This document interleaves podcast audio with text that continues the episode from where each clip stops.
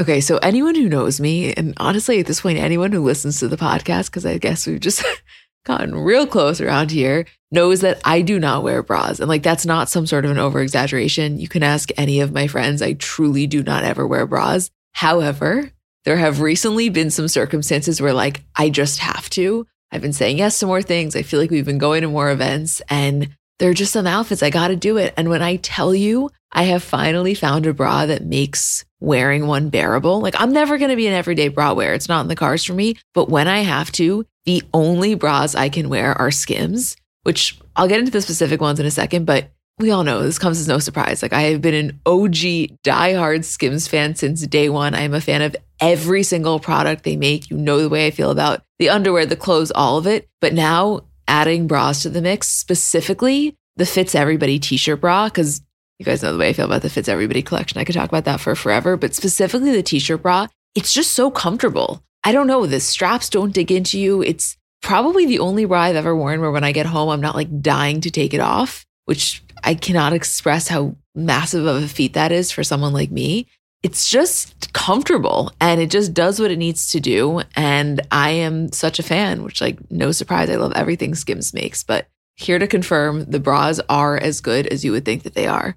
Shop Skims bras at skims.com, now available in 62 sizes, 30A through 46H. If you haven't yet, be sure to let them know we sent you. After you place your order, select podcast in the survey and select our show in the drop down menu that follows. Hi, guys, I'm Emma. And I'm Julie. And we're the girls behind Comments by Celebs. And welcome back to another episode of our Kardashian bonus show. Listen, last night's episode was great in the sense that I was entertained throughout the entire thing. That being said, it ain't no Larsa episode. There's just there's just no comparison. You well, the issue now is that you're holding a the Larsa episode in comparison to every other. So no, no, nothing else is going to live up to your expectations. And then B, the the season started off so goddamn strong, and you were like, "This is the best season we've ever had. It's going to be this good throughout the entire thing." And now it's like, I'm not, like, I'm not complaining. I'm not saying it's dropping off. I'm just saying that like it's hard for it to meet when you set your expectations so high already. Of course, but I'm not disappointed. I'm really not. Listen, could we have dreamed of like Tristan, Larsa, all that stuff in one? There's just no way. You yeah. know what I mean? Like we got exceptionally lucky, and uh, I don't know. We had a great time last night when Rain was praying. Let me tell you something. No, we reminded that motherfucker talk five times. Whew. Okay. I cannot wait to get to that part. I know. As always, you guys, we go scene by scene. So let's start scene one. We're at Scott's house. It's Scott, Kris, and Khloé, which I think it was last episode we were saying there's no dynamic like the one between Scott and Khloé. That being said, you add in Kris. Oh my God, it's magic. Magic. Magic. I think that Kris also has the most fun when it's the three of them. Yeah, I feel like it really lets her like let loose. Like that's her let loose crew. It's so true. So Scott and Khloé call Kylie just to fuck with her about going to a circle jerk, which I don't know where this came from. Like the, I don't know where the where the idea of it. It must have been a previous conversation where they were like where they were like talking about like, do you know what a circle jerk is? Like, what about circle jerk? And then they were like, let's call Kylie and see if she wants to come. For any of our listeners that may not know what that is, basically it is when men sit around in a circle and either jerk themselves off or jerk each other off. Yeah. It's a very common thing. Yeah, it is. Actually, the more and more we've uh, been learning about it, it's actually far more common than we thought. Somebody tweeted at the um, like during the time of the Met Gala and was like, if the Met Gala camp theme was accurate, it would just be a bunch of boys singing in a circle jerking off. I guess that's the thing. I really it's have no experience yeah. with that. Anyway, so Kris has no idea what it is. They're kind of explaining it to her. Kylie's just like fucking around with them, and they call Kendall to kind of like fuck with her too. And Kendall's so confused. And then she's like, wait, what circle jerk before I come home and wipe off all my makeup? And I said to Julie, I was like, I have never related to something more. Like at, at first, she was like, oh, it's so ridiculous. And then she was like, wait, but if we're actually going, like, I'm not going to take off my makeup. Yeah. Like, and then and then they're like still fucking with Khloé's like Khloé's like it's 3 p.m. at the community center. And, and Kendall goes what? I'm not coming to Hidden Hills for a 3 p.m. circle jerk. So someone messaged us and was like I am putting that on my grave. That to me that was my favorite line of the episode. And the fact that my favorite line of the episode number one happened in scene one and number two went to Kendall? Yeah I mean that's probably the funniest thing Kendall's ever said. Ever. I think she's secretly funny. I think she's much funnier than we give her credit for because we don't see we it. we just don't see it as much. That's, she's funny. that's probably that true. was funny oh, I, I fucking died. I, I lost it. And Kris being there. And then she's like, well, is mom going to be there? And Khloé's like, would it make you more comfortable if she wasn't? And she's like, yeah, it, it was just hilarious, the whole dynamic. I want art that's like Ashley Longshore art that's like, I'm not coming to Hidden Hills for a 3 p.m. circle. Yes. Is- I was trying to figure out what I wanted. And I was like, no, a shirt's too cliche. I'm not going to wear a hat with it. But I want it to be something that's like beautiful. That's very funny. So the next scene, we're at Kourtney's house, and it's Kourtney, Scott, and Kim. And Kim is saying that ever since they went to Costa Rica, that North has not stopped talking about it. And she keeps saying, like, Mom, when I'm big, I'm moving to Costa Rica. It's like and, when Ruby Lou goes to the Hamptons. Yes. That, what a comparison. I hope people, do you think that people are going to yeah, get it? I do. It's an Arielle Charnas reference. Um, and I guess the last time they went, Kanye didn't go. So North really wants Kanye to go, and it's North's birthday. So Kim's like thinking about taking them. And Kim's kind of one of the big storylines is her balance between work life and mom life. And this is where it really all starts. And she's saying, you know, she's having a very hard time kind of balancing the two. And when she's talking to Kourtney and Scott about it and like the idea of, oh, do you guys want to come? She says to Scott, she's like, oh, is this going to be bad memories? Costa Rica. Remember last time it threw a drink on you? And Scott was like, no, my life has totally changed, which I thought was great. I thought the line was so acted. It was it, to me that line wasn't like somebody said to her like bring up the Costa Rica thing. It was like she was like I'm going to bring up the Costa Rica thing and like practice it in her head to the point where it sounded rehearsed when it came out of her mouth. Possibly. And then of course we see a flashback to when they were in Costa Rica, which for anybody that doesn't remember or didn't watch last night, that was when Scott br- flew out another girl on the family trip and they're at the dinner table and they find out and Khloé's like, if you want to get your dick wet so badly, get your fucking dick wet. And she throws a glass. That's his- iconic. No, I forgot how how kind of like unbelievable that was until we saw it in action. I always forget about the in between time of Scott because in my mind it's so separated to like when he was with Kourtney and he was kind of a mess to like now.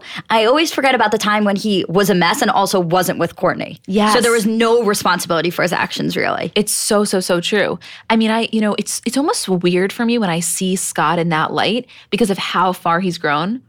There is no one who even before I saw this like massive change in him, like I always gave him the benefit of the doubt. It's true. We both did. I I always like knew that because I always knew that deep down he was capable of it. Mm-hmm. I agree with you. He was.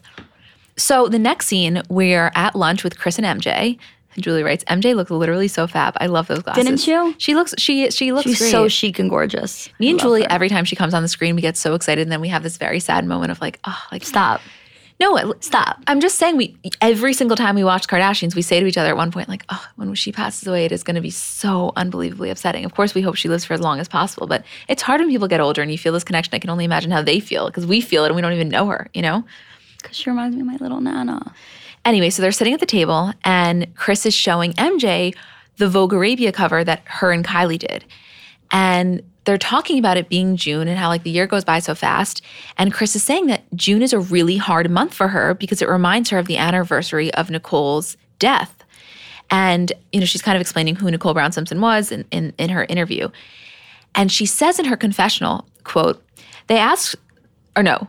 No, no, no. She's saying to MJ, she's like, they asked she's like they asked Faye Resnick and I if they wanted to, if we wanted to do a interview out Nicole and OJ for the 25th anniversary, and she was kind of saying to MJ that they both said yes at first, and then they both kind of realized on their own that they were only saying yes because they wanted to support the other because they thought the other one like Kris was only saying yes because she thought Faye wanted to do it and she wanted to support her and Faye was only saying yes because she thought Kris wanted to do it and she wanted to support her.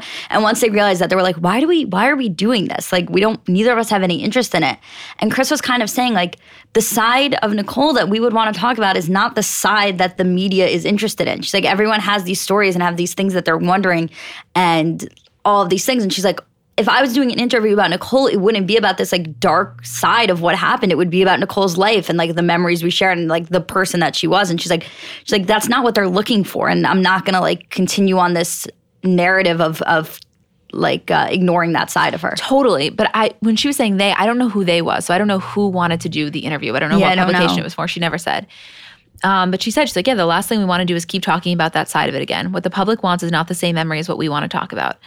And I guess they were just having this like moment of recogni- realizing that it's so sad that that is how she's being remembered because that is so not the person that they want to remember. Right. Okay. I guess actually, as as I'm going through this, a lot of stuff did happen in this episode. No, no one said it would lacked stuff. It, was- just lacked Larsa. It- yeah, exactly.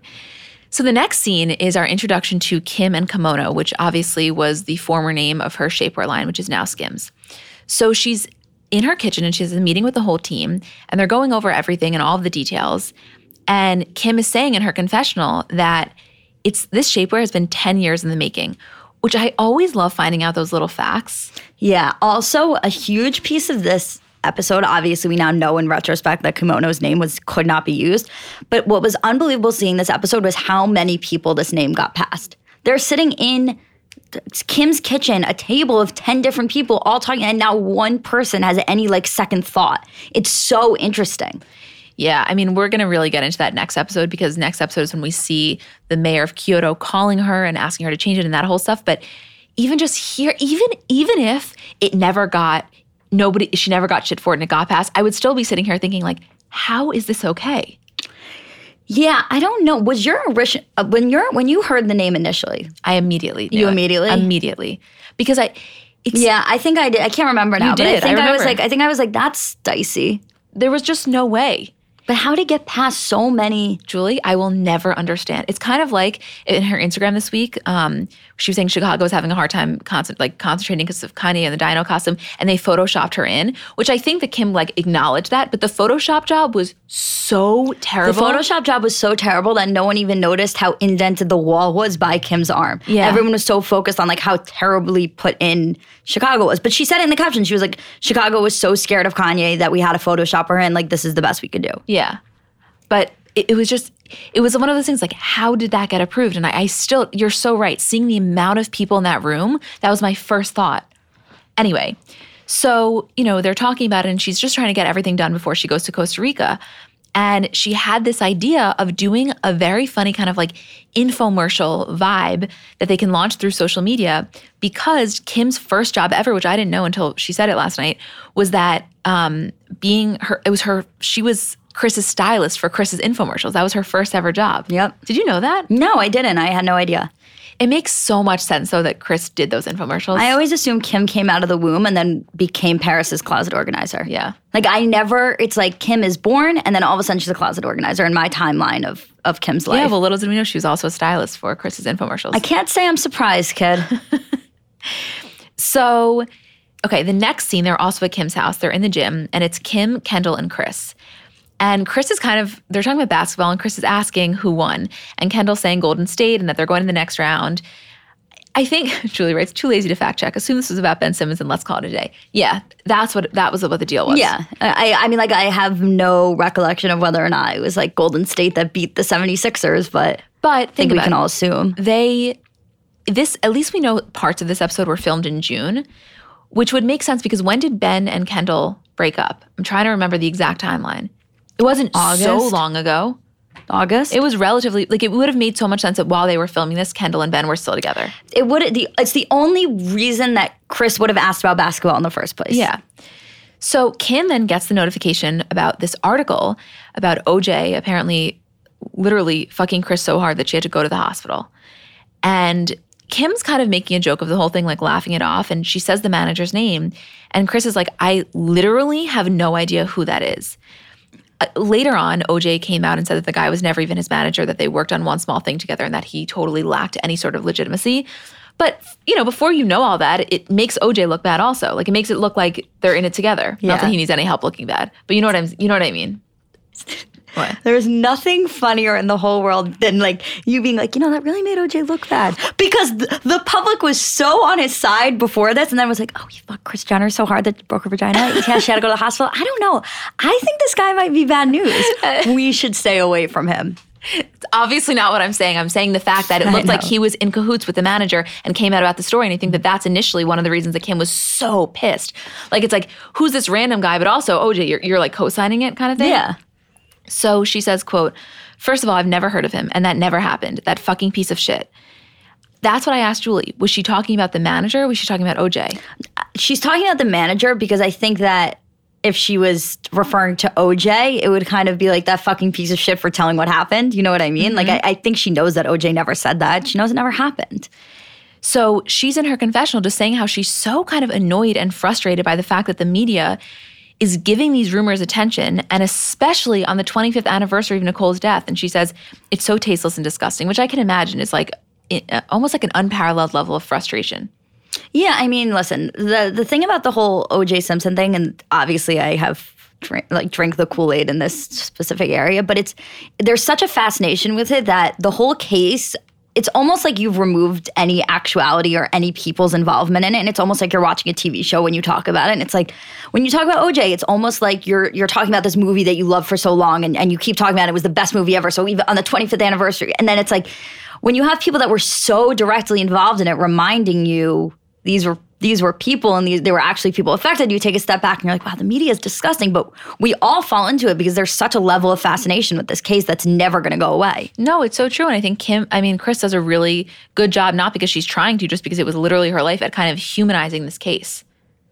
I mean, it's really crazy. I always say this, but the, the, the Kardashians being so intertwined with OJ and the whole fact their career probably wouldn't have even happened without the, the notoriety that they gain from that is so crazy to me. It's like you have the biggest case in the entire world that seemingly would have nothing to do with America's like quote first family, and then somehow they're so connected. No, it's insane. When you think about that, it's really crazy. It's it's a different layer because we always talk about how Hollywood is so connected, but that particular connected connectedness is is is really different. I'm trying to think of something to compare it to, and I just can't. We'll think of it as we keep going. So we're at Kris's house now, and it's Kris and Khloé.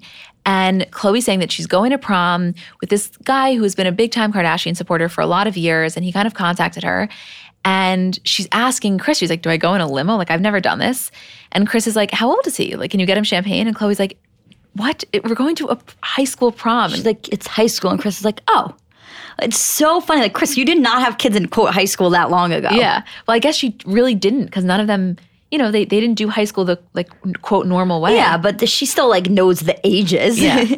so Khloé's in her confessional and she's just saying that she's never been to prom before and that she kind of has always wondered what it was like. And, you know, this guy's Armenian and he's been a fan for a while. Anyway, he DM'd her, he asked, and she was felt totally lucky, was so down for it, which is so funny watching celebrities and specifically the Kardashians get so excited about such normal activities.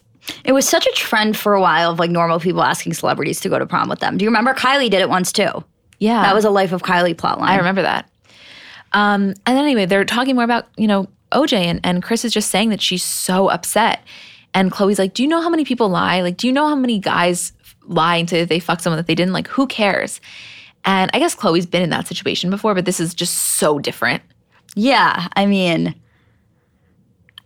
I think that Khloé was just kind of trying to be like, I think Khloé was really focused on the obviously everyone knows this isn't true. And I think she thought that's what Kris was upset about. And I think Kris was far more upset about like everything just being dragged up again and the whole anniversary and the memory of it and, and having to deal with all of that at once. And I think Khloé was just trying to be like, the lying, like everyone lies. And and I think Kris's point of view was like trying to explain like it's not it's not really about that. Yeah, I think that Khloé was looking at it from a public perception perspective, whereas Kris was looking at it more from like an emotional trauma perspective. Yeah. Which I have to say, isn't this the part where where Khloé said to Kris, like, "Come on, don't cry. Like I hate when people cry." Did, did, yeah it was so weird to me because I felt in this one particular scene, Khloé is always to me the one of the most emotionally giving, caring, the person that you want there. And I felt like in this, and Isabel texted it, not that she was cold, but she definitely seemed she reacted in a different way than I would have anticipated her to. Did you? I think does that resonate with you? Yes, but I think what it was was I think that instead of you know being like the really sweet and warm, I think that Khloé saying I hate when people cry wasn't like a reflection of her having to deal with it or not be or like being uncomfortable. It was more like it affects her so much to see her mom so upset that like it was like it you know. So I think that yeah, I was surprised by how she handled it, but I think also she's she's probably used to Kris crying about things and then like helping her get over. It. And I think that's also one of the other things about Khloé is that I think she's able to kind of cater to her like family's needs in those situations. And she probably knows that like when chris is upset and crying, the best thing to do is just kind of talk her down from it rather than like feed into her emotions. Yeah, yeah, yeah. Listen, everybody operates differently, obviously. So the next scene, they're at chloe's house and she's getting in the limo for prom. And she says in her confessional, quote, I went to Marymount High School all of ninth grade. I really struggled there. I didn't get along with the girls. It just wasn't my cup of tea. And I struggled in my educational aspect as well. It was difficult for me. So I decided to forge my parents' name and enroll myself in a homeschool that was in Calabasas. In doing that, I did not have the typical high school experience. I did not go to prom. okay, I'm sorry. Could you, when people, when I hear these stories, and yeah, Khloé's older than us, but not that much older than us, 10 years older, could you imagine forging your parents' signature to get you to be able to go to homeschool? What? No. I used to forge my parents' signature a lot. Yeah, for, to get out of a field trip. But yeah, but not to get out of school. I would never have gotten away with that. How did they get, was it there just there were so many kids? It was so much easier in like the 80s and 90s. You could do whatever you wanted. When my parents tell me stories about growing up, and the shit that they used to do yeah. in terms of their, it's like we could never now. Yeah, we can never now because we have cell phones and computers, and and they would like eh, there's there's just no physical way. It's just everything just was like okay, your parents said it, done. Uh, people like assume the best. Did you know this story though? No. I didn't know it at all. I, I didn't know that she forged her parents' name. I, I, I actually didn't even know she was homeschooled. Me neither. I had no idea. Which makes me think like, wow, just when we think we know literally everything, we don't. That's no, why no. I'll never get sick of it because I always find out new stuff. I never don't learn something new. Oh my God.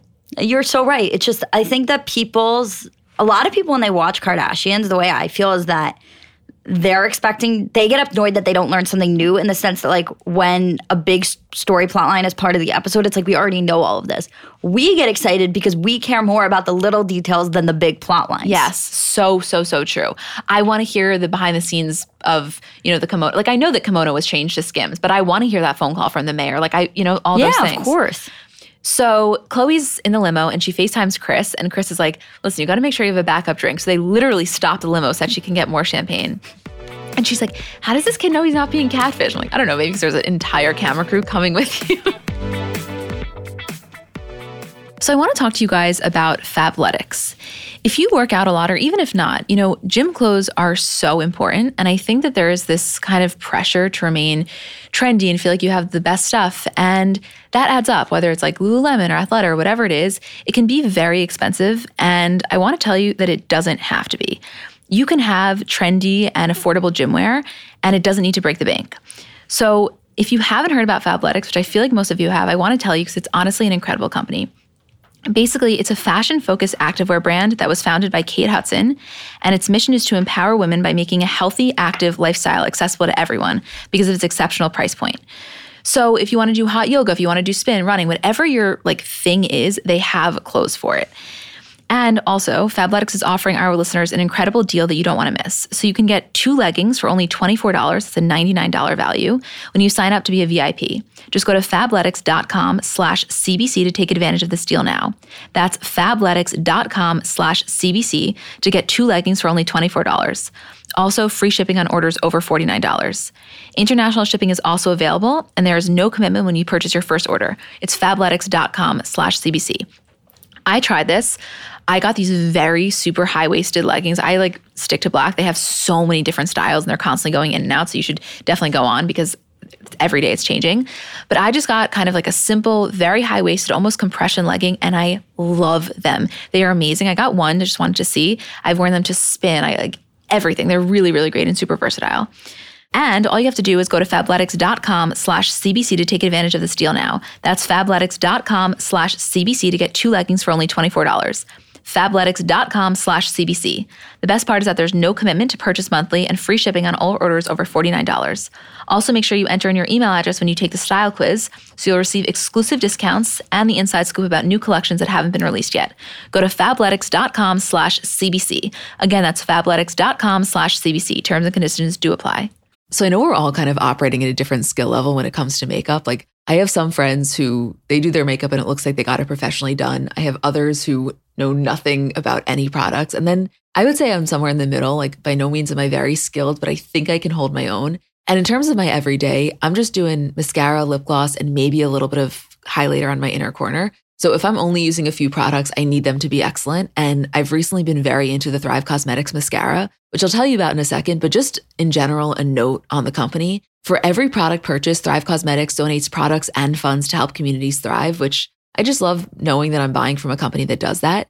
And in terms of their mascara, so it's the Liquid Lash Extensions mascara. You guys have seen that. It's the viral turquoise tube. I've saw it all over social media before I ever started using it. And it's a unique formula that creates tubes around each eyelash to lengthen them. It's also super easy to remove. So it slides right off with warm water. It doesn't leave smudges. And the ingredients are really nourishing. So they support longer, stronger, and healthier looking lashes over time. It really just gets the job done. Like you will see what I mean when you try it. Refresh your everyday look with Thrive Causemetics, luxury beauty that gives back. Right now, you can get an exclusive 10% off your first order at thrivecausemetics.com slash CBC. That's Thrive Causemetics, C-A-U-S-E-M-E-T-I-C-S dot com slash CBC for 10% off your first order. Live Nation presents Concert Week. From now through May 14th, get $25 tickets to over 5,000 summer shows. That's up to 75% off a summer full of your favorite artists like 21 Savage, Alanis Morissette, Cage the Elephant, Celeste Barber, Janet Jackson, Meghan Trainor, New Kids on the Block, Sean Paul, Sum 41, Whitney Cummings, and many more for way less. Grab your tickets now through May 14th to see all of the artists you love all summer long for just $25 each. Visit LiveNation.com slash Concert Week to buy now. That's LiveNation.com slash Concert Week to buy now. So we are now in Costa Rica and it's Fuck yes. Yeah, fuck yeah. It's Scott, Kourtney, Kim, Kanye, and the kids. We really didn't see Kanye, barely. I didn't even know he was there until the last dinner scene. Yeah. So Scott's in the pool playing with Saint and Rain, which She's like throwing them. Oh my God. Scott and Scott and Saint have a special connection. they do. It's Uncle Scott. That's I know, but specifically with him, actually him and Nor- uh, Saint and North both. He has a really special connection with them. so so Kim's in her confessional and she's like, We're in Costa Rica. North is so excited. We brought her best friend Hayden and her family. Scott and Kourtney came and she looked at the camera. She's like, I know, not what you think. Was that a together joke or a cum joke? A together joke. But but hey, I knew Kim wasn't funny enough to make a cum joke. if Khloé made it, it would have been a cum It joke. been a cum joke. Julie, that one line to me was so satisfying because it kind of just seconded everything I feel that Kim is our narrator in life. She's the one guiding us through everything. And Kim's then the she new Morgan Freeman. Truly, and then she looked at that camera and just said, I know, not what you guys think. And it's like, you know, we were all thinking it. So thank you for validating our feelings. That's breaking the fourth wall, by the way. Yes, for sure. Yeah, For Okay. sure. We got a lot of mixed feedback I know. in our in our last one. I think that I think that the think- conclusion we can all come to is that it's open to interpretation. Open to interpretation, ter- open to interpretation, and technically probably not, but one could yes. So Kourtney's saying that the kids want to go to the beach, and Kim's just trying to, you know, get her work things out of the way. And this is when she says she's like, "Mom guilt is so real," and we really see it with her. And I think we really get to see her in action because. You know, she has these kids. She wants to enjoy the trip with them. She's there for North's birthday, but at the same time, she has a multi-million dollar business to run. Like that's stressful. That's a lot. It is. The thing is, I think that with a lot of um, a lot of people that like, you know, they get big and then it's like, oh, I'm just gonna put my name on that. Like you see all these collabs, like so and so X Boohoo, X Missguided, whatever it is, Yeah. these little collections. It's a lot less work than when it's your actual brand. It is your manufacturing. It's your whole thing, and you know that you're so judged for every little detail that she has to make sure every detail is perfect. I think she's also. Um, I don't want to use the word control freak, but like. Um, A little bit. like uh, controlling in the sense that like every little detail she wants to be a part of. For sure, which and I get it, especially because it's like your name. It's not just like you're putting your name with a brand. It's like this is your brand. It's kind of Right. like Jeffree Star. Yeah. Oh my God, you guys, that Jeffree Star, Shane Dawson, I know as well. She's gonna come on tomorrow. She has to for a little bit to talk Yeah. about it. I I don't know why you're. I didn't watch. Okay, we're at prom now, and she pulls up in the limo to take Narve, and he gets in. It wasn't it like he got in and just immediately started pouring his heart out. yeah. Right? there was no buffer there. He got in and it was like, I had the worst high school experience. of my life. It's like when people see you. People see I'm on the street and she's like, I don't, they're like, I don't know you, but I have to dump all of my problems on you before you cross the other side of the road. that is so funny. I There said- are multiple times where I have sat in your apartment where somebody else has come over and they've walked through the door, sat on the couch, and looked at you and s- poured their heart out to you more in that one minute than I have in, in, in two years. it's Significantly more. spot on. And you witness it. It makes me so happy when you witness it because you know I'm not making it up. Yeah, until you fall asleep. Yeah, until I fall asleep and then Julie has to be the one. Anyway, that's what happened. We can't have people over when it's too late and I'm too high. You can barely even have me. Yeah. So anyway, he's opening up to Khloé about his, you know, depression and, and how he had a lot of body image issues. And it really felt in this one particular scene like an episode of Revenge Body. Like it felt the way that she talks to the people that sit down on the couch. She was she had that same look on her face. She was super understanding. Yeah, I think that also she she obviously knew that she was there for a reason. Like I think if this I think if this kid who was the super well-adjusted, popular whatever, like had asked her to go to prom, she probably wouldn't have like considered it the same way that like a fan who she knows has struggled and looks up to her and and has been helped by her and felt like, you know, kind of Yeah. And she said, he said, he was like, You have been my strength and my symbol of strength. And that's why I wanted to take you to prom. And listen, this whole plot line I could have done without in the sense that, like, in comparison to the rest of the things, it wasn't the most exciting. But when you take a step back, it was kind of nice. I'm sure that it made his day, made his life, made his oh year. Oh my God. It's it's gonna be the best thing that ever happened to him. He's gonna look, he's gonna like look it back and tell his kids one day. He's gonna be like, I, I took Khloe Kardashian to prom. Yeah. They get there and, you know, her and, and him are voting for prom queen and king, and everyone is freaking out that he, that she's there. And the, the MC is like, let's make some noise for Khloe Kardashian. And it brought me back to when she would do like the club appearances in Miami. Yeah. I felt like she was at LIV for a second. Like I felt like Dave Grutman was behind like, let's us. Let's give it up for Khloe Kardashian. It's just like a bunch of 17 year olds being like, woo. Yeah, but she's so familiar in that environment, far yeah. more than like Kourtney. They loved her. They were they were eating it up. Oh yeah. Oh my god! They're like walking up, like Narbe, you're a legend. I was like, Narbe really is a legend. she's drinking. She's a little bit drunk. Things. She said that things got a little fuzzy, and she had to go. Listen, you know, at first it's like, wait, why are you getting drunk for a prom? And then it's like, no, this makes so much sense. This had potential to be the most awkward experience. You can't ever. be 34 years old at a 17 year old's prom sober. No, there's just no way. I've gone to a lot of events sober in my life that most people wouldn't have, and I can honestly say that that is not one of them. No, same. Okay, take us to Costa Rica. Next scene. They're all on the boat. And remember those the pictures that Kim was uh, Instagramming from when they were in Costa Rica? We finally see Saint his little face paint. in his face paint, and she has no makeup on. She looks so stunning and re- remember when she Instagrammed those? We were like, holy shit, this is the best best picture we've ever seen. And then we saw the video behind it. Yeah, I don't know. It was just they were so adorable and cute, and they're having so much fun. They're on the boat. I didn't even see Kanye on the boat, but I assume he was there. Yeah. Um, and then Kourtney's like standing on the, I want to know if you noticed this too. Kourtney's standing on the edge of the boat and Scott's like, do a dive, do a dive. And the kids are like, come on, mom, like, do it, do it. And, she, and he's like, you can do it, like, just do it, whatever. But what I noticed in this, I was like, I felt like two years ago, Scott would have taken the opportunity with Kourtney's last literally in his face telling her to dive to make like some sort of sexual joke or reference. He doesn't at all. Like he had so much respect for Sofia and for Kourtney, I think also that he like it's so in his personality where if like Khloé was standing there and about to dive, he would have made a joke. He would have made some sort of sexual reference. Like as even if it was like as subtle as possible or like just a little bit. That's just his personality. And he doesn't with Kourtney Anymore. I didn't pick up on it, but now that you say it, you're so right. And I think it's I think you're right. It's out of respect for to both of them. Yeah. But also specifically Sofia Yeah. Yeah. Yeah. Great point. Um, so, you know, Kim's saying that at home, everyone is shooting their ads for kimono, which every time she said it, it was like a knife in the goddamn heart. Cause I was just thinking, oh, you are not going to be able to use any of this. Yeah, this is sad. This it is was sad. sad. I was like, no, stop, stop, stop. And she's like, you know, she's like, you know, I, it's so important that it goes well because it's people's time and money and we can't redo it. And I'm like, oh, just wait about a month. Yeah, you're going to be, yeah. Yeah so, you know, Khloé's texting Kim from the shoot and asking, like, why is my hair crimped? Why is this? And Kim's like, I signed off on everything. Please just trust my vision. Which I can understand why they got there and they were a little bit confused. Like, I felt that there was absolutely zero direction. And I, I know we only saw a clip of it, but Kylie walks in too and they're like, okay, just like lay down and, and talk about why you love your shapewear. Just dance with a lollipop in your mouth. And they were like, what? And it's so funny because it, that was the point where I realized I was like, Kim is really aside from the disorganization of all, Kim is really there down to the tiniest little detail that she signed off on Khloé's hair being crimped. Yeah. You know what I mean? It was like every single little thing was run by her.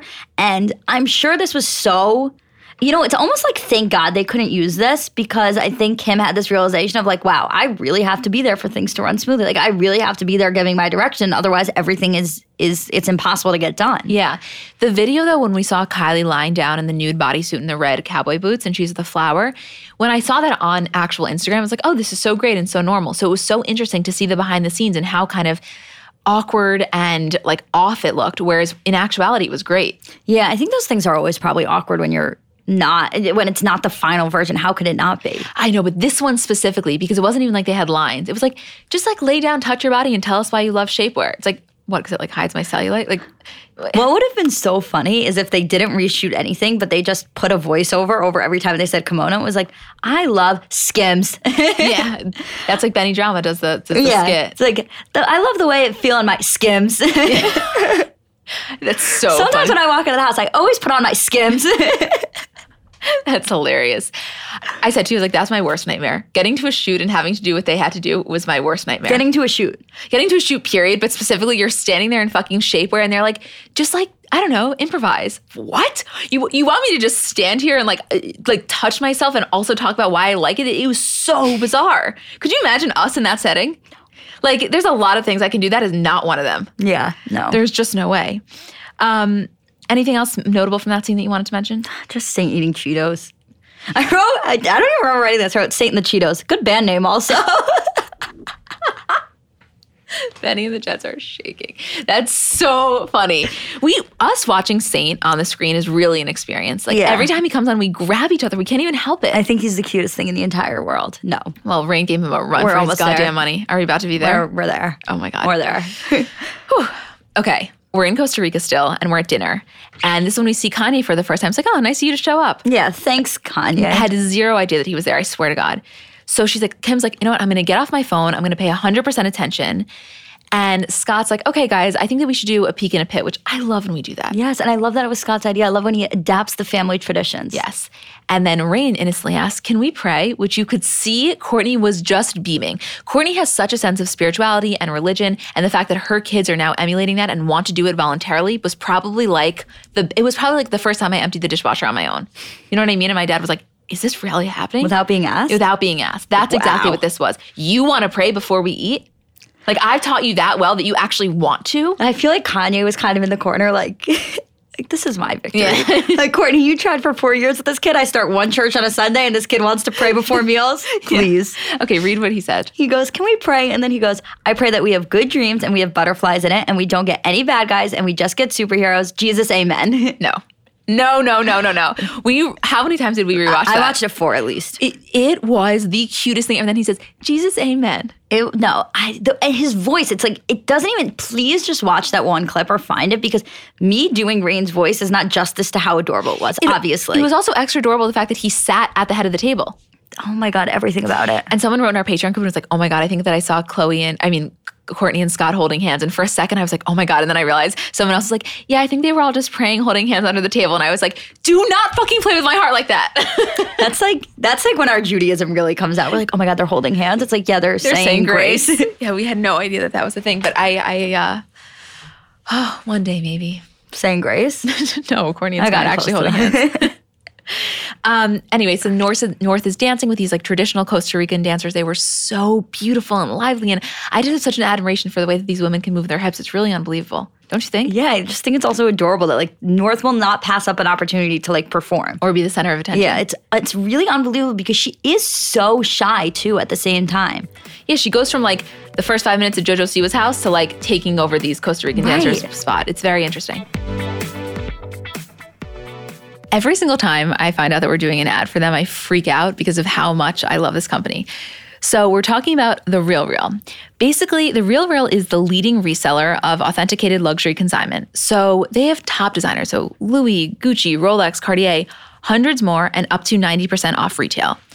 The thing is, you can shop, but you also can consign yourself. And it's women's and men's luxury fashion, and also fine jewelry, watches, art, home, all of that. I have gotten so many things here because a lot of the time you're looking for a specific bag and they just don't have it anymore. And it's out, it's not in the department stores. And you want to get it, but you want to make sure that it's coming from a source that you know it's real, you know the quality's good, and you know that what's going to come to your door is actually what you ordered. And the thing is with them is that it's 100% expert authenticated. So you really can have full confidence knowing that what you're going to order and what you're going to spend money on is going to be good and right and exactly what you think it is. You can shop online or you can visit one of their original stores in Soho or West Hollywood. And they actually have a brand new location in Manhattan at 870 Madison Avenue. In store, new customers receive an automatic $25 at checkout. Also, if you are consigning, do not forget to try out the Real Real's white glove service for free in home pickup today, which is a total game changer. They come, they pick it up for you. It makes life so easy. So shop in store, online, or download the app and get 20% off select items with the promo code REAL. That's therealreal.com, promo code REAL for 20% off select items. Okay, we are back in the US and we are at another kimono shoot where it's Kris, Kyle Richards, and Lisa Rinna. Remember, they're going on this whole infomercial vibe. That was initially Kim's idea. So Julie writes, I'm literally not even a Housewives fan, but holy shit, what a goddamn trio. Truly, what a goddamn trio. I want them to do more things together.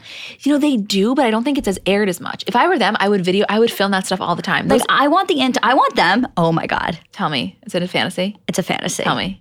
A Kim, Lisa, and Kris YouTube channel.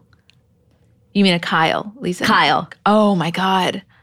The possibilities. Oh my God. That would it be would amazing. be so funny because they're just Derek so great. Blasberg, on- if you're listening, you gotta get on that. so great, just like unhinged. Like that was the magic behind it is that they can just fuck around and they're just an amazing, they have an amazing chemistry between the three of them. Yeah, and the whole thing is that I think both of them, first off, Lisa Rinna is known for being fully shameless when it comes to promoting. And it wasn't like they were getting paid for this. They were genuinely just doing Kim a favor and they were happy to do it.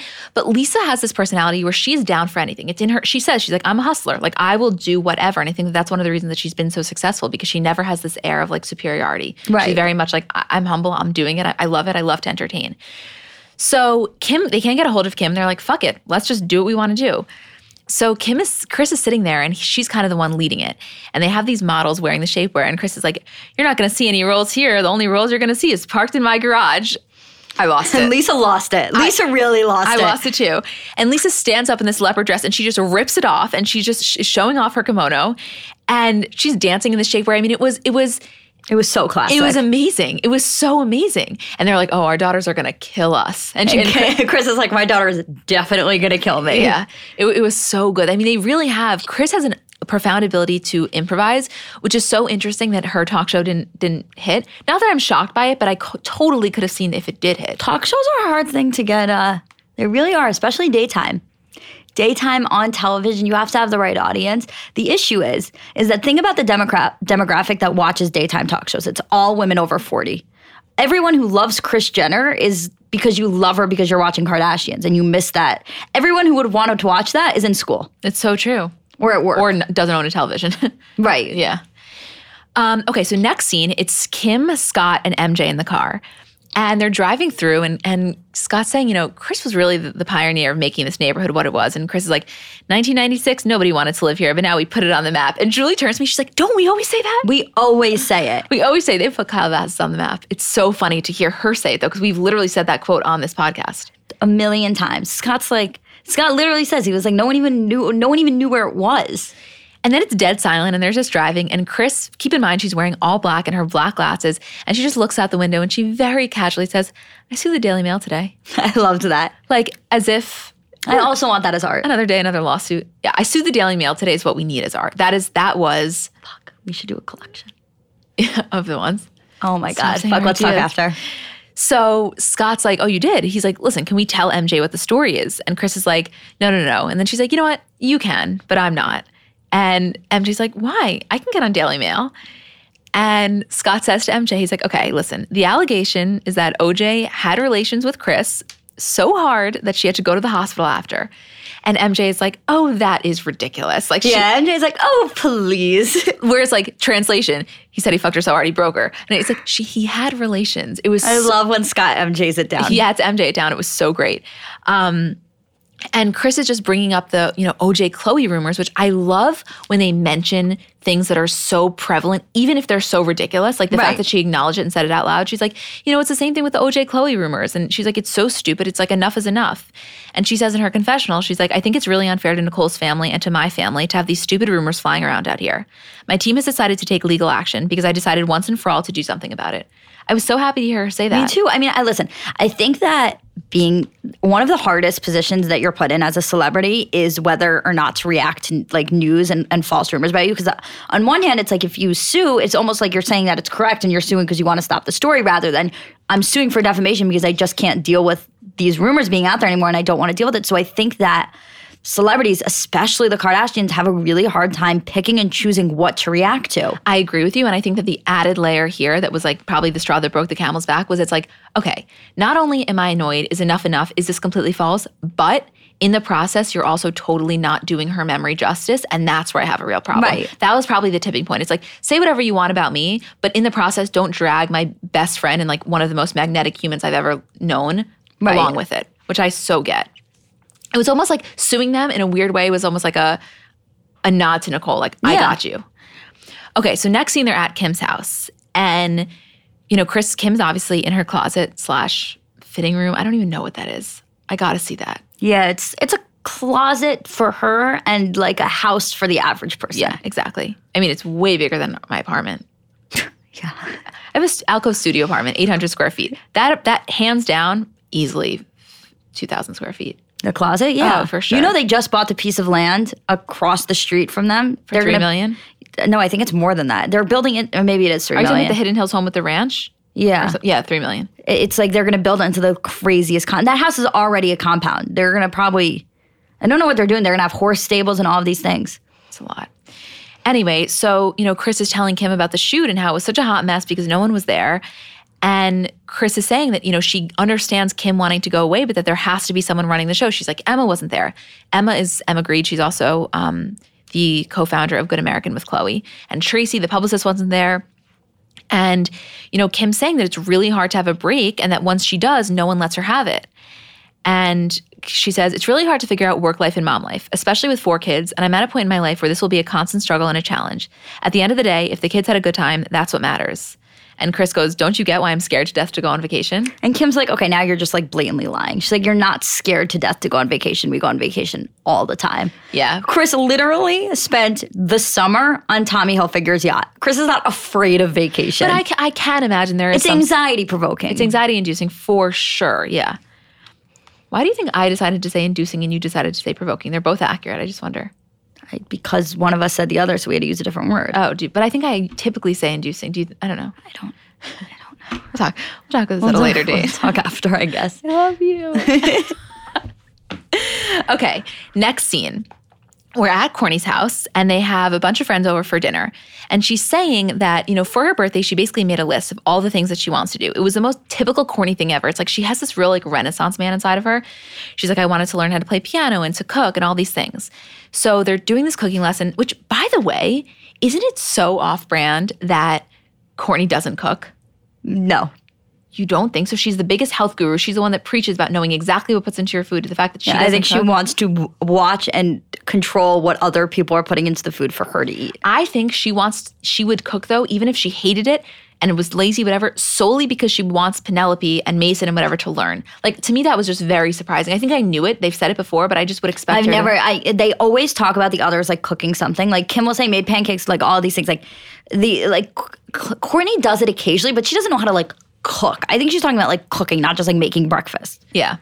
So Mason comes down and he's sitting at the table with all of them and he's in a robe. And I said to Julie, I was like, "Oh God, Mason's growing up, and I really don't like it." Yeah, you're having a hard time with that transition. It's because he's the first one of the kids where I'm realizing like they're not just these little kids forever. You know, they're actually going to grow into teenagers and then adults. And I just am, I think he will be totally fine, but it is a little scary for him to make that transition from like, oh, you're just this cute kid to like, wait a second, my entire life is filmed and, and, you know what I mean? Like his actions carry more weight now in a way. Yeah, but I think he's I think he's um like well adjusted in that sense. Like I think they do a really good job of um having k- the kids understand like the the position they're in, but also like trying to keep them humble. I think we always talk about this. I think that those kids come across, especially Mason as he's getting older, like. To me, he doesn't come across as that he's he knows he's quote part of the Kardashian family. Yeah, no, I think that they're really humble. That's not what I'm saying. I just, it's, you know, it's like you're, unfortunately, everything that they do is so judged. And when you're a child, hopefully, and not because our world is so fucked up, but at least to an extent, you have some sort of protection over that. Like no one is going to judge a child as intensely. Right. Or they should not. People do, unfortunately. As you get older, people think that it's more fair game. And I'm just afraid because he's never had any sort of like backlash. And that's, I guess that's where my mind went, you know? He's young still. He's I young. know he has yeah. time. I know he he'll has time. he'll uh, he'll be okay. I have, I have a good feeling about him. You know what's funny about Mason though? I feel like I feel like it's kind of similar to how uh, North is so like loves saying Kim Kardashian because she knows how much weight it carries, and it's not as much for her to like. She knows Kanye and she understands it because she can tangibly. But now she's really understanding like Kim is like the powerhouse of the family, and she's like, I feel like with with Mason, he's so proud to be Scott's son. I so that if somebody said to him like, "Oh, you're part of the Kardashians," he'd be like, "No, I'm a Disick." Yeah, that's such a good point. I think he is so proud to be Scott's child Yeah. and his firstborn and his best friend and all Yeah. those things. Yeah. So, and Khloé says to him, she's like, you look like Hugh Hefner because he's in the robe. And the flower, a production assistant comes in and hands Khloé flowers, which first split second, I don't know why I thought this. I thought they were from Tristan. No. I was I like, oh, never God. thought that. I was like- knew Narbe I sent like, those. get out. Those were so Narbe style. They were not Tristan style. Tristan was way too flashy with his flowers. That's true. They're from the kid that she went to prom with, and obviously she was happy. And he's she's explaining to Mason that she went to prom, and Mason's like, "I'm out," and she, and he gets up and walks away, and she's like, "No, no, no, I'm not dating him. He's just a 17 year old boy." Look at the next bullet. Julie writes, "Who wants to tell Mason about his dad's girlfriend?" Do you think he has any concept of Sofia's age? Well, he clearly understands age in the sense that like he thinks it would be weird for Khloé to date a 17 year old. So he's got to have some idea about his dad dating a 21 year old. Right. So interesting. I wonder. I don't know. Okay, so no surprise here, but we are telling you guys about Third Love. We've talked about them so much because they are genuinely one of our favorite companies. Basically, the way it works is that Third Love uses data points generated by millions of women who have taken their Fit Finder quiz. Basically, they use that information to design bras with breast size and shape in mind for a perfect fit and premium feel. They have more sizes than other brands. They have insane convenience. Like, I do not wear bras. It's a thing. I've talked about it at length. And when I have to, this is the only bra I wear. And Julie can attest, like, she's wearing it as we speak. I'm literally looking at her and she's wearing it because it is the most comfortable bra. So, the Fit Finder quiz, the way it works is you go on and you just answer a few simple questions to find your perfect fit in 60 seconds. First of all, over 14 million women have taken it. It's fun. You're just like filling out questions about your boobs. It's like very fun, actually.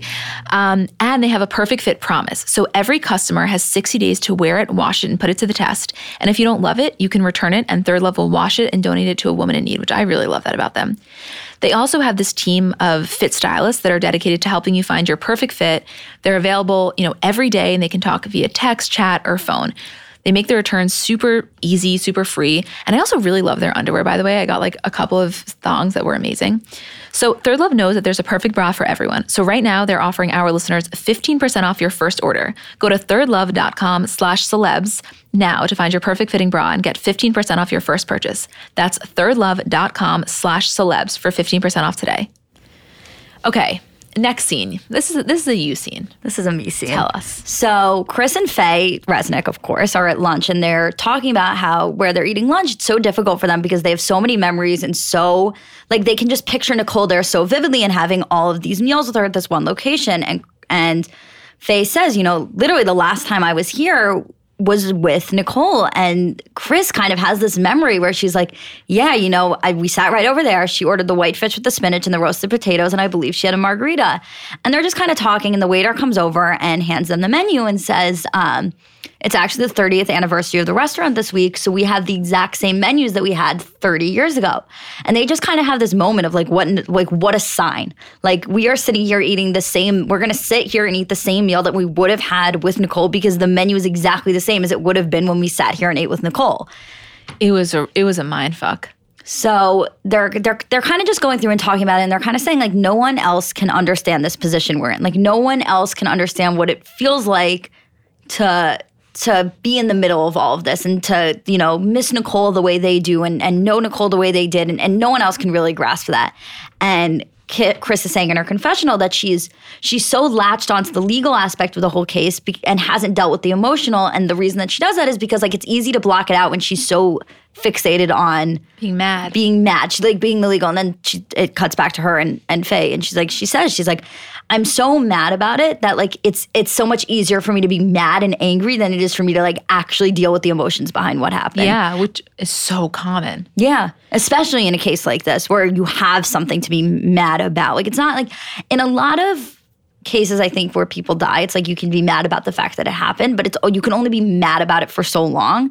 When you have something where somebody was murdered, it's like you never there's no reason to ever let go of that anger because you can point it at one specific person. Well, that's the thing. And it's also, it's not like she was murdered and they didn't know who did it. Because then you just have this lingering sense of anger and, and hatred, but not for anyone in specific. Well, Whereas- especially because there was no justice in the case. yeah, so it's, it's like trifold because it's like, first off, you know who did it. Second of all, you know for a fact that they're walking, like you see the injustice. And then third of all, this added layer that your fucking ex husband is the one that got him off. Like Yeah. that, that's a, that probably really fucked with her.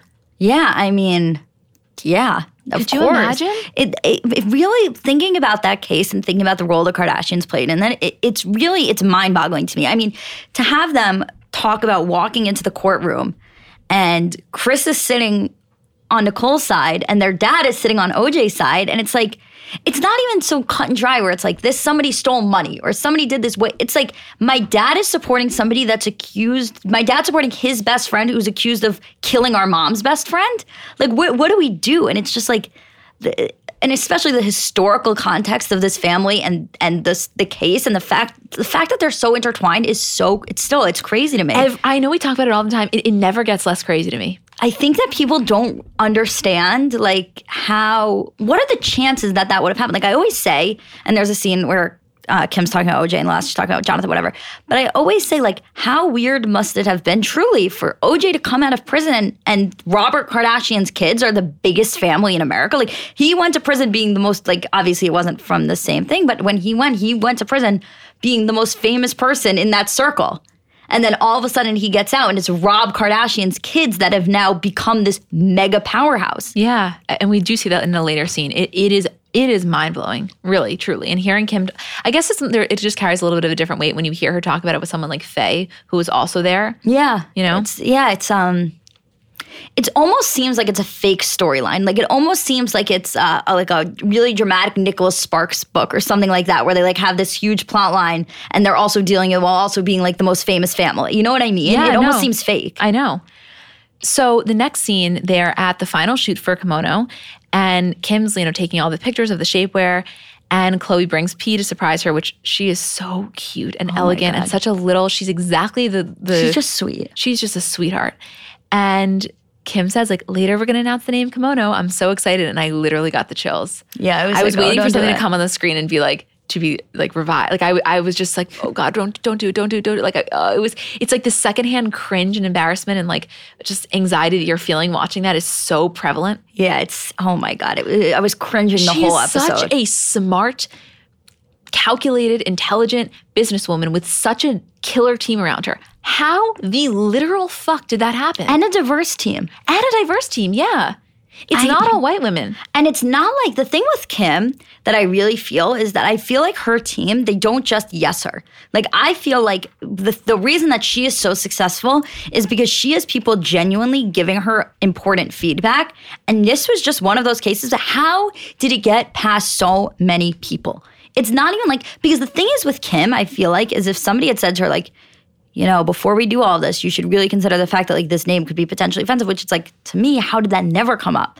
But I feel like with Kim, she's such a smart businesswoman that she would have been like, okay, let's just pick a different name. It's the name. It's the easiest thing to come up with. You know what I mean? It's not worth it. It's not worth it to potentially have to reshoot every single commercial, redo every single label and every single piece of clothing, like to deal with the the backlash and the the fact that the company may not make any money now because people are so angry about the, the scandal in the first place, like it, it's not worth it. I it just genuinely somehow got, got by everyone. It happens, I guess. I mean, let me tell you something. Julie and I post this is so much less severe, but Julie and I posted a Instagram this morning of Chrissy Teigen, and it was a headline like.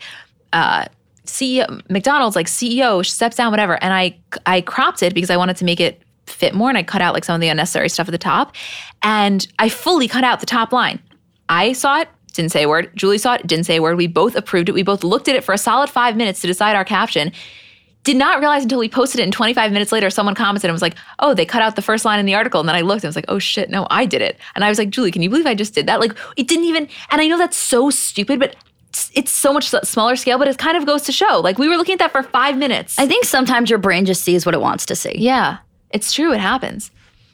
Um, Anyway, oh my god, I fucking love this scene. Okay, we're, we're at the end love. basically. This is like one of my favorite scenes ever. Me too.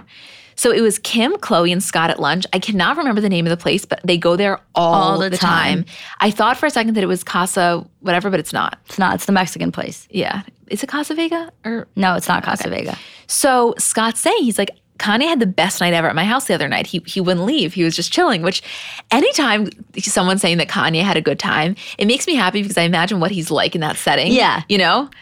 And Scott's saying that him and Penelope and Kylie were all in the hot tub. And she said to Penelope, Listen, I've always loved you, but now's the time to really start bonding with me. And Penelope's like, I love you, but why? And she, he says that Kylie looks at her, he's like, Trust me, Kylie Cosmetics, it could be yours one day. And P looks at her and goes, Yeah, Poosh Cosmetics does have a better ring. Lost my mind. I have like 93 different things to say about that one quote slash thing. First of all, I want you to picture the fact that the dynamic was because keep in mind that Kim and Khloé are hearing about this for the first time, so neither of them are there. So the people that went to Scott's house at midnight to hang out in the hot tub were Scott, Kylie, Kanye, and Penelope. That was the crew that just shows how close this family is that you can throw any random mixture of those people in. It's like when I think about the family and, and the dynamics and who they hang, like Scott can hang out with anyone because he's really like such a brother in that sense. And it's like it doesn't matter who he's thrown with. But to me, I never picture like Scott, Kanye, and Kylie hanging out just them. Them. Yeah. I would never have thought that. It's so true. And also the fact that like the kids are so like I think the thing about the Kardashian kids is that obviously everybody loves their children, but I think they genuinely like their kids. Like I think they enjoy spending time with them yeah. as like people. Like I think as they, the ones that are older and they, their personalities, I think they enjoy their personalities. I do too. You know, like I was thinking that when Penelope was um, at the Kim at the kimono shooter when she was at dinner, it's like I think that they feel like wow, she's like a, my little, she's like a little lady. You know what I mean? It's just so funny to me that Kylie's also like fucking with Penelope as if she doesn't have Stormi to give the whole company I was about to. to say that. I was about like poor Penelope thinking that she's gonna she's gonna inherit Kylie Cosmetics instead of Poosh. I know, and and and the fact that she has such a low, she's like, I don't know, Poosh kind of sounds, it's like, just wait a second. so they're talking about it and they're just laughing. And then Kim says, so Jonathan had an OJ sighting. He was eating at Prime 111 and Miles goes, OJ's in the private room over there and he would like to meet you. And Scott's like, that's the kind of shit that's like, how does that even happen? The question that I posed to Julie last night was, was Scott saying, how does that even happen? And like, are you sure that that's what happened or is Jonathan totally full of shit? Or was he saying, how does it happen that they're there at the same time? Or was he saying, how does it happen that OJ has a private room at, at Prime 112? So let me expand on what you mean by saying, like, is OJ, is, is uh, Jonathan full shit? M, M's basic uh, thought process there was like, was Scott saying that like there's no way that OJ Simpson knew who Jonathan Cheban was? Like, is Jonathan lying about OJ recognizing him? And I was like, I don't think that's what it is. I think Scott's referring to the fact that like, how is OJ Simpson allowed to sit in a private room in Prime 111 and request whoever he wants to come through and just hang out with his crew? Mm-hmm. That's what I thought. I thought Scott was more in like disbelief in the fact that OJ Simpson's allowed to just be out in public and like not just be out in public and not just do things. Like it, it was kind of similarly the same feeling of like hearing about Harvey Weinstein being at the the actors night. It's like why are you allowed to do these things? Yeah. Also, it's Prime 112, just for anyone. Listening. Oh, Prime 112. Yeah, I think we both. I don't know why we said that. I don't know what we were thinking of that made us. There is a Prime 111. I don't know why we were thinking that, but it's Prime 112. Oh, anyway, there's a Prime 111 in my town. Oh, that's, that's why. why. That's why. Yeah. One short. One short. yeah. Um, Anyway, have you ever been to 112 though in Miami? No, I haven't been. It's like very delicious. Yeah. Like it is very much worth the hype. And I hate Miami. It's way too scenery for me. But anyway. Yeah, all of those things considered. I don't know. I guess what I was hoping for, to be honest, but I totally agree. Of course, OJ should not get a private room there. I guess what I was hoping for was like someone to finally call out this Jonathan thing, but I, maybe he didn't. I don't know. No we're, one's we're never going to see it. We're not, he's too close. We're never. We haven't see seen somebody call out Jonathan since Kris Humphries was around. It's true. Um, so Kim goes, Kim saying, so he goes, I know you're friends with the girls. Please tell them I say hi. I'm so proud of them. I see every single thing that's going on. And Kris Kim said that OJ wanted to take a picture with Jonathan, and Jonathan sent her all the pictures. And I'm just like, this is a mind fuck. Right. Like Jonathan Cheban is sitting at Prime 112 with OJ Simpson taking pictures to send to Khloé and Kim to show them how proud OJ is of them. What? It's really twisted. It's very twisted. It's funny because I always talk about the Dave Chappelle stand up where he goes through all the times that he met OJ and says that thing at the end where he's like, yeah, he did it. But there's also one story that he tells where he is sitting in a restaurant with his agent. And it's like him and like a bunch of white people. And OJ Simpson walks in and it was right after the, the, um, the the the trial, and uh, Dave Chappelle like goes up to him and like shakes his hand, says hi to him, whatever, and sits back down. And, and the woman says to him, like his agent's like, "How do you shake a murderer's hand?" And Dave Chappelle goes, uh, no offense, but that murderer ran for blah blah yards and like whatever. and it was so funny. It like reminded me of that, that like that Jonathan Cheban walked into the back room of Prime 112 and was like, it was like, it was like, um, yeah, sure, I'll take a picture with you, OJ. No problem. Let me send it to Kim and all the girls. Like, it's like, I feel like people genuinely see OJ and like remove him from the situation, it's, which is mind boggling to me. so crazy. He really must be that. Like, like Jonathan was so happy that someone called him Kim's friend that he was like, I'll take a picture with any murderer. And, yeah. Bring Charles Manson in here. Give me Ted Bundy. I'll take a picture with all of them. yeah, like it's so true that that that somehow always gets lost in the narrative because he one because of his celebrity and two because I guess he has this charm about him. But it's like this man is a murderer, like double murder, like what? double homicide. I don't know. It's a lot. Anyway, then they're in the confessional and it's Khloé and Kris and Khloé saying, yeah, you know, I guess OJ's kind of popping up everywhere. And, and Kris is saying that she feels really grateful that he kind of came out and told the truth and said that that was total lie and that he didn't, you know, know the manager or any of that bullshit. And I think Kris felt very kind of validated in that. Yeah. Um, and it ends with the flashes of the article saying like, Kim Kardashian accused of cultural appropriation for kimono, you know, all that stuff, which we'll see next week, which I cannot wait to watch that unfold. To be continued, dot, dot, dot. I love a good to be continued, dot, dot, dot. Yeah. Haven't loved a to be continued, dot, dot, dot this much since Jordan Gate, babe. Yep. Anyway, that is all. Um, we will see you guys tomorrow for our regular episode. And then next week, we're back again. We have a lot of bonus stuff happening this week. And just remember if you feel so inclined to leave a review, we'd really appreciate it. It helps us exponentially. And that's all. See you guys next week.